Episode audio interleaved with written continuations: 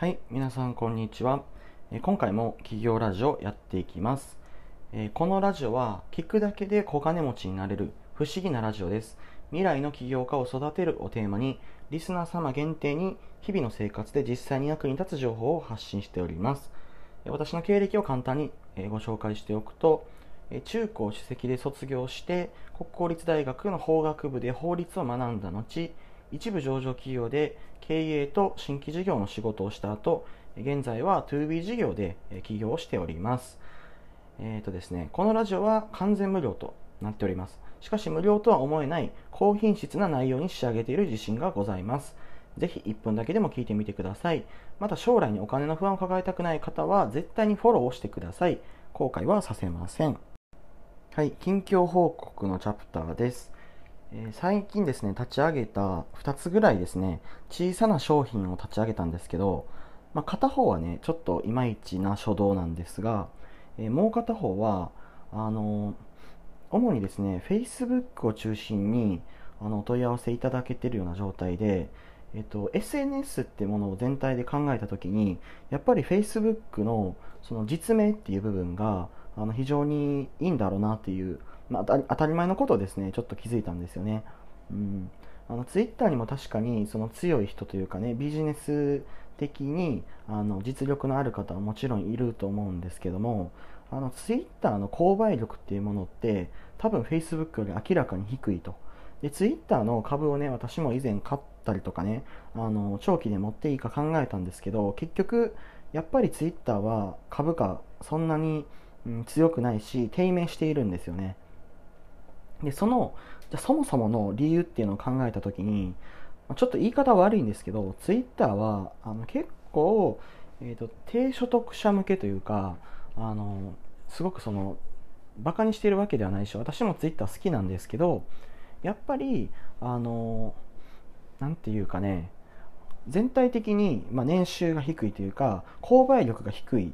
あの、ツールになっている、まあ、SNS になっているので、そこからあまり高い商品が売れないと。で広告を仮に出しても、あのむしろですね、売れないどころか、あの炎上させられてしまうリスクが多いと。っていうのが、あの貧乏な人っていうかね、あんまりお金持ってない人っていうのは、あの自分の目の前に高額な商品が売られているのを見ると怒ってしまうっていう習性を持つからだと私は考えているんですけど、まあ、そういった理由であんまり、うん、ツイッターで商売するっていうのはいけてないあのこと、まあ、っていうのがあの感じたことなんですよね。でツイッター広告とかも私あの1回回したことあるんですけどなんかあんまりね効果良くない、うん、効果出ないなっていうところで、うん、だからね今から多分商売を考えている方はおすすめなのはですねあの Facebook でたくさんその買ってくれそうな層の、まあ、リストを取ったりとか、まあ友達申請をしたりとか、まあ、でもいいんですけど、うん、とそれで、えー、と Facebook を中心にあの物を売っていくっていう方が、うん、いいんじゃないかなと思いました、えー、と今がですね2021年の、まあ、6月20日なんですけど今の現時点の私の意見としては、まあ、Facebook の方があの商売に使える SNS かなという実感ですね。で広告といえば、まあ、リスティング広告もあると思うんですけども、ま、リスティング広告は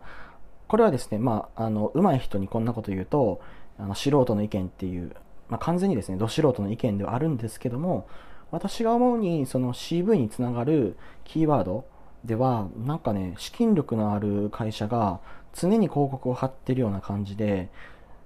でまああの商標リスティングの話とかもあるんですけどなんかね修羅場というかあのものすごくレッドオーシャンになってるような感がするんですよね。まあそれもキーワードによると思うんですけども。うん。だからこれからこの2つの商品を本格的に売るにあたって、えっと Facebook 広告を取るべきなのか、リスティング広告を取るべきなのか、はたまた別の広告を取るべきなのかとか、あるいはもっとですね、広告でお金をかけないで、あの、お金をかけずに売れる仕組みっていうものも、あの、私何度か作ったことあるというか、むしろそっちにですね、苦心するタイプなんですよね。まあ、いわゆるですね、かっこよく言うとマーケティングが、まあ、あの、私の、まあ、主戦場なんですけど、例えばあのお金をかけなくてもね商品を売る方法っていうのはたくさんあるわけですよ、まあ紹介でつないでもらったりとかそれから売った後にあのアップセルをしたりとか、うん、それは別にまあ無料でできる施策ですよね。だから無料でできる施策をたくさん試した後に、えそれでもなおあの潤沢に資金があって、えアクセルを踏みたいっていうんだったら広告だと思うんですけど、まあ、そうじゃない限りはあのゆっくりでもですね確実にそのオーガニックなグロースっていうかあの事業がまあ、広告費を割かなくても伸びていく方が健全だし望ましい姿勢だったというふうに考えているわけですね、まあ、ちょっと緊急報告が長くなりすぎました。このぐらいで切ります。はいスポンサーコール。この番組のスポンサーは隣の起業家ウリボー読むだけで儲かる小金持ちノートの提供でお送りしますさらにさらにえー、売り棒企業チャンネルという YouTube も始めたので、こちらではですね、企業ラジオをなんと YouTube で聞くことができます。えーとですね、内容自体は全く変わってないんですけども、主にこのラジオ、アンカーと、それから、うんと、Spotify で聞くことが多いと思うんですよね。ただ、やっぱり YouTube を普段あの普段使いしているっていう方も多いと思うので、そういった方に向けてもっと聞いてほしいと考え、YouTube にもアップしました。よかったらですね、チャンネル登録をお願いいたします。えっ、ー、と、YouTube でしかですね、できない企画とか、YouTube でしかできないことをあのやりたいっていう時に、あのフォローっていうかね、チャンネル登録をしておいていただけると、あのすぐにですね、楽しめることができると思います。はい。将来お金で困りたくない方は、このラジオと Twitter とノートと YouTube、それからブログの方もチェックをお願いいたします。よかったらフォローやチャンネル登録もお願いいたします。ここだけの限定情報を一番早く手に入れることができます。はい、本編です。え今回はですね、結構力の入った、うん、テーマというか、私が語り尽くしたい話なんですよね。今回のテーマは、シェアリングカモノミーの崩壊という、えー、長編でお送りしたいと思います。まずはじめに一言を断っておくと、このシェアリングカモノミーという非常に面白い言葉を、え、考えた方は、あの肉球さんというですね、アルファブロガーというか、まあ、すごいブロガーの方がいるんですが、その方が初めに作った言葉であって、シェアリングカモノミーと検索した時に出てくる画像も、肉球さんが作ったということなんですね。ただこれを無視して、うんと、肉球さんが作った言葉ですっていうふうにあの引用をせずにあのさもなんか初めからあった言葉かのように使っているあのサイトがですねあの氾濫していて少しあのお行儀が悪いなとは思いました。えーとですね、こういうなんか新しい言葉を自分の、まあ、メディアで使う時はあの分かるんだったらそれを最初に作った人の名前やメディア等を、うん、と引用するのが、まあ、礼儀かなと、お作法かなと思っているので、私は初めにこれを言っておきます。はい。で、シェアリングカモノミっていうのはね、どういうことかっていうのを私が解説するのは何なんですが、えー、どういうことかっていうと、まずシェアリングエコノミーっていう言葉がありますと。それはエコノミー、まあ、経済をシェアするということですね。例えば自転車をシェアをする。それから車をシェアするサービスがある。うん。いろんなものをシェアしていくというサービス、まあ、トレンドがある中で、カモノミーっていうのはカモですよね。カモ。うん。まあ、カモっていうのはね、私の文脈で言うと養分なんですけど、あの何か、えっ、とですね、経済的、情報的格差を利用されて、まあ、主に情報的格差を利用されて、えー、インターネットで主にあの活躍活動している、えー、漁業漁業家ですかね漁業家にあの騙されてお金をせしめられる人々のことをカモというのであればシェアリングカモカモノミーというのはこういったたくさんのカモの人たちをあの大物漁業家同士でシェアをしてえっ、ー、となんというかカモをですねたらい回しするわけですね。えっ、ー、と A と A、B、C、D という例えば4人の怪しげな虚業インフルエンサーがいるときにそのカモ1人からあの A がですね商品を売りつけて買わせると。で次にこんなカモがいるということでこのカモはですねあの BCD の商品も買うようにあの情報工作がなされるということなんですよ。ちょっとねあの音声ではなかなか解説が難しいんですがとにもかくにもインターネットに存在しているこの養分たち情報弱者の人たちをあの 寄ってたかって、えー、食い物にするという図式のことをシェアリングカモノミーと形容されたようです。いや素晴らしい言語センスですね。肉球さんは面白い方ですね。はい。でね、えーと、私この言葉を、まあ、以前から知っていたんだけど知っていたもののあのなんかね実感を伴って理解はしてなかったんですよね。そういうことは当然あるだろうということは思ってたんだけども今時をねあの今のこの時点まではあのそこまで実感をしなかったと、うん、なんかね何て言うんですかね。あのそのカモノミがうまく回っている間はカモノミの存在をあまり認知しなかったっていうところですかね、うん、でそのカモノミが今崩壊しようとしているんですよね。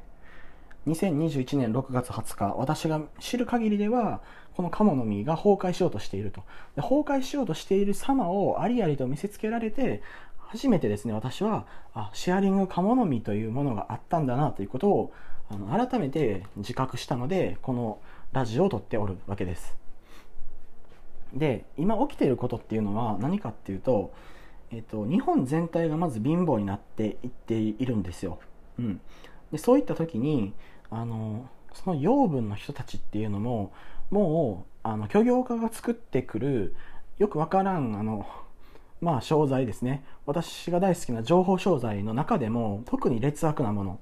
あの評価がいまいちでしかも再現性がなくてしかもそれを試すと最悪逮捕されるような悪質な情報っていうものを、うん、この養分たちは買わされすぎてガリガリに痩せこけているわけですね。ガリガリに。あの発展途上国の恵まれない子供たちみたいな感じでもう財布がほとんどないのにあの自己投資とか言ってよくわからんものを買わされるということなんですね。でこの痩せすぎた養分からもうお金取れないんですよ。はっきり言って。だから養分たちも悲鳴を上げていてあのこれ以上このお金払えないよと。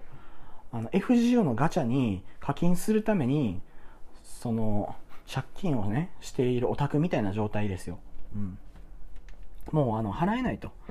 言うんだけどもそれでも養分には強烈な洗脳がねかかっておるわけですからそのインフルエンサーかっこわらたちが、えー、インターネットでね活動している限りはその洗脳ねかけ直されるわけですね。洗脳が切れそうになったらまたね洗脳が入ってくるっていう特にツイッターのタイムラインっていうのはね洗脳に最もですね あの使いやすい構造になっていると私は考えているんですよ。洗脳についてもあのいずれね、えーと、このラジオで取り扱おうと思うんですけどもでこういった洗脳にあの非常に効果的な構図に巻き込まれて養分たちは今まで、えー、許容家たちにお金をどんどん取られていたというところですね、うん、そして、えー、ただしですねこのあの養分が作ってきたシェアリングカモノミーという経済圏も必ずですね滅びるわけなんですよね。うん、あの諸行無常の響きありっていうことですね。はい、で、えーと、どういうふうに崩壊をしていくかっていうとまずね景気全体が悪くなって経済が縮小期に入ると大物同士で鴨市場の取り合いになるんですよ。うん、養分マーケッツのね取り合いになるということです。で、えーと、この大物の漁業家同士で同じジャンルのそういった発信をしていたらパイの取り合いになると。であの景気がいい時はそれでもニコニコねお互いにこのカモノミを回し合うことができたんですよけれども景気が悪くなるとまず自分の稼ぎを確保するのに必死ですからさっき言った A、B、C、D で回すっていう構造が成り立たなくなって A は A の利益だけ B は B の利益だけをあの確保するようになって、うんと、カモの実が回らなくなるというところにこの話のオチがあると思うわけなんですよね。でこのカモ市場の取り合いになってお互いに消耗するようになる。うん、でカモ市場全体が小さくなっていく。ですると、この大物インフルエンサー、かっこわらの人たちも影響力がだんだんと弱くなってくる。経済的にも困窮してくる。で、情報発信の内容も質が落ちて、うんと、非常に劣悪なものになっていくと。うん。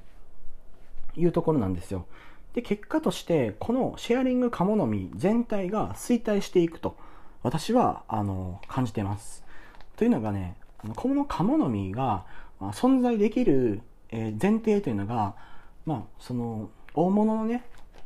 うん、インフルエンサー、かっこわら、情報発信者が、えー、いるから、カモノミが成り立っているわけであって、大物同士がパイの取り合いをして、で、劣悪なね、情報を、うん、流すようになると、もうさすがに、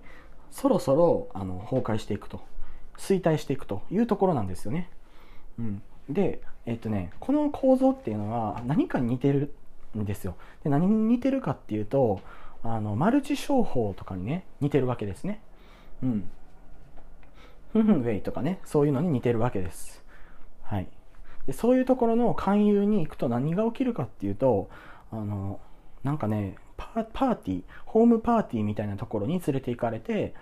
こう、周りの人が10人ぐらいね、なんかね、ある洗剤がいいだの、商品がいいだの、素晴らしい人生変わっただのと言ってたりとか、それからなんかよくわからん自己啓発セミナーみたいなところに連れてかれて、あの、みんな洗脳されてね、涙流してたりとか、あと宗教系だと、もうなんかお祈りが始まったりとかね、そういうような状態らしいです。はい。うん。で、それで、そういうのに、あの、推しに弱いというかね、意志力が弱い人は、どんどんどんどん、あの、巻き取られていって、あの、カモになっていくというところなんですよ。で、この構造っていうのは、えっ、ー、と、非常に、うんと、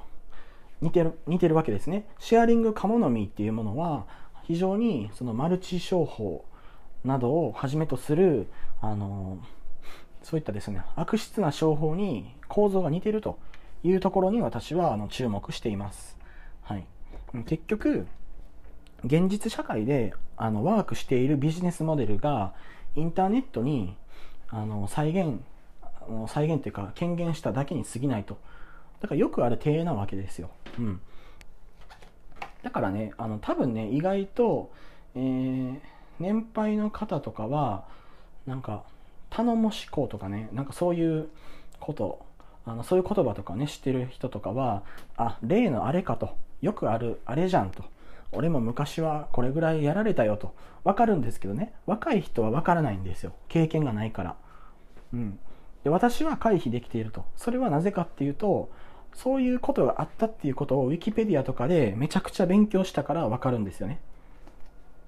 めちゃくちゃ勉強した理由は、まあ主に暇だったからなんですけどね。いろんな事件とか未解決事件とか、あの、そういうのをね、調べるうちに詐欺の事件とか、そういうのも、あの、興味が湧いて、いろいろ調べていたわけです。だから裏のからくりは大体知ってるんですけど、うん。で、まあ、ここからね、伝えたかったことは何かっていうと、あのあなたが商売をしたいんだったら貧困ビジネスはダメ絶対ですよってことなんですよ理由はこのシェアリングカモノミと同じように最終的に破滅してあの動かなくなるからですよ、うん、だからあのね、まあ、結論から言ってしまうとそんなねこういう貧乏人をみんなで囲んでお金を払わせるっていうビジネスモデル自体がナンセンスでいけてないっていうことなんですよね。だし、貧乏人っていうものは、うん、そもそもお金を持ってないから、貧乏人をどれだけね、うん、叩いてもお金は出ないと。うん。で、そこから、あの、なんていうか、強引にお金を吸い取ろうとすると、当然、あの、破綻していくわけなんですよね。物事っていうものは断りがあって、で、あの、正しい状態になっていくと私は考えているわけです。均衡ね、バランスされた状態になっていく。うん。だからどれだけ今が良くてもバランスされていって、えっ、ー、と、その物事が本来あるべきだったはずの姿に戻っていくと考えるわけなので、貧困ビジネスが崩壊していくのも、うんまあ、そういうですね、貧乏人からあお金を取るのは、そもそも貧乏人なんだから、あの無理じゃんっていう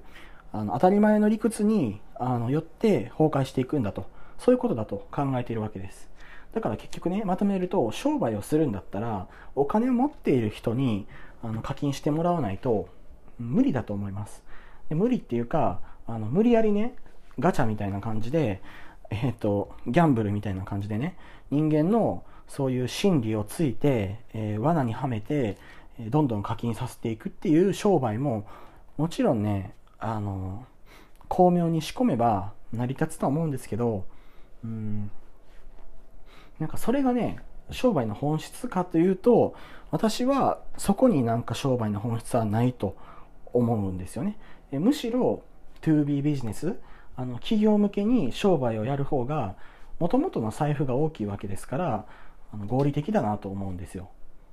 だからあなたは今ね2つの道を選ばないといけなくて1つ目の道はそういった情報弱者養分お金がなくてギャンブル弱くてであの一時の満足一時の利得のために、えー、っとですね、期待値的にマイナスなことをするような愚かな大衆劣悪な人々を騙して罠にはめてガチャみたいな感じでどんどん課金させるっていう 2C ビジネス。to コン,、まあ、コンシューマーというかね一般大衆向けの商売をするのかそれとも私がこっちはメインでやってるんですけど 2B ビジネス企業の大きな予算っていうお金、うん、予算っていう大きなお財布を狙いに行くのか、うん、これのどっちかじゃないかなと思っているわけで。でうんと 2C ビジネスはね、あの、なんかね、最終的には貧困ビジネスになっちゃうような気がするんですよ。この辺りの議論はね、結構人としたいんですけど、あの、やっぱり一般人ってね、貧乏なんですよね、みんな。特に日本はどんどん貧乏になってるんで。だから貧乏人からお金を取るなって私言ったんですけど、あの一般大衆向けに商売するんだったら貧乏人相手に商売をせざるを得ないんですよねあまあそれもねえっ、ー、と一般大衆向けの中でも、えーと、お金持ちの個人にだけ商売をするっていうんだったらまだいいんですけどあまねく幅広い大衆の人々に対して何かを売るっていうのは、うん、やっぱりどこかですね貧困ビジネスを感じさせる、えーそういう片鱗があるというふうになんか感じるわけですよ。